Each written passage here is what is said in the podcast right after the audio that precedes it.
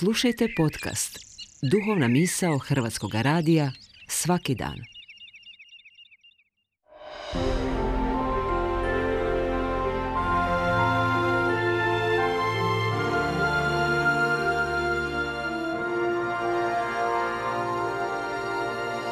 Duhovna misao.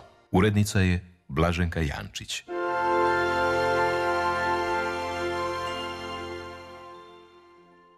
Učenje i obrazovanje često se vežu uz židovski narod, narod knjige i filozofsko-teološku doktrinu Tikun Olam, popravljati svijet, govori Jasminka Domaš iz židovske vjerske zajednice Bet Israel.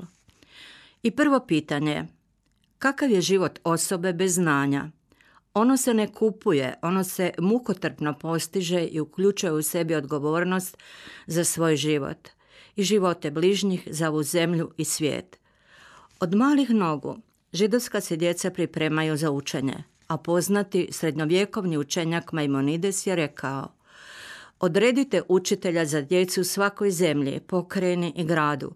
Ako u nekom mjestu nema učitelja, ekskomunicirajte njegove stanovnike dok ne nađu učitelja za svoju djecu.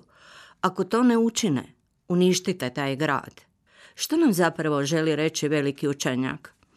Da ovaj svijet opstoji na dahu djece i zato ne čudi da Izrael godišnje objavi znatno više znanstvenih radova nego Amerika i da Izrael prednjači u medicinskim dostignućima, ne zaboravljajući da tijelo, misao i duh moraju biti u ravnoteži. Za židovski narod gotovo je nezamislivo da se zanemari učenje. Istražujući nedavno građu za jedan dokumentarni film, našla sam podatak koji na mene ostavio veoma snažan dojam, a to je da je židovska zajednica u najgorim uvjetima u vrijeme N D H, svakodnevnih streljanja, racija i odvođenja u logore smrti, sama organizirala nastavu za školsku djecu.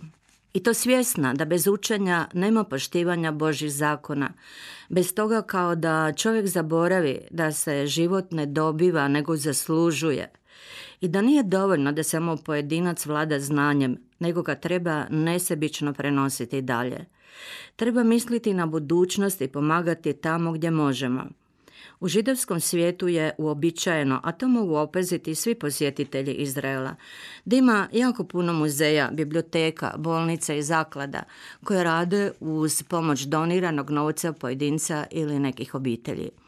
Naime, nije dovoljno reći za sebe, ja sam dobra osoba, nego treba konkretno pomagati, stvarati uz punu svijest da nećemo sve završiti što želimo u životu.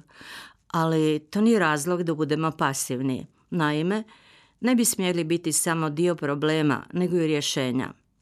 Talmud će napomenuti da je svijet zbog nas stvoren. To znači, ovo je moj svijet i ja sam za njega odgovorna ili odgovoran.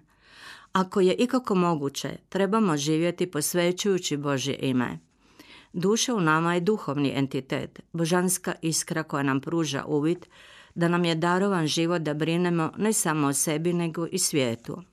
Mnogi su u ovom trenutku zbunjeni energetskom krizom, recesijom, strahom zbog epidemije, ali dobar dio te krize posljedica je pohlepe i nebrige za okolinu i okoliš, za ljude, za sutra, za svijet koji dolazi.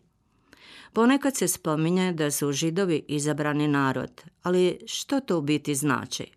Preuzeti odgovornost, a ne privilegije.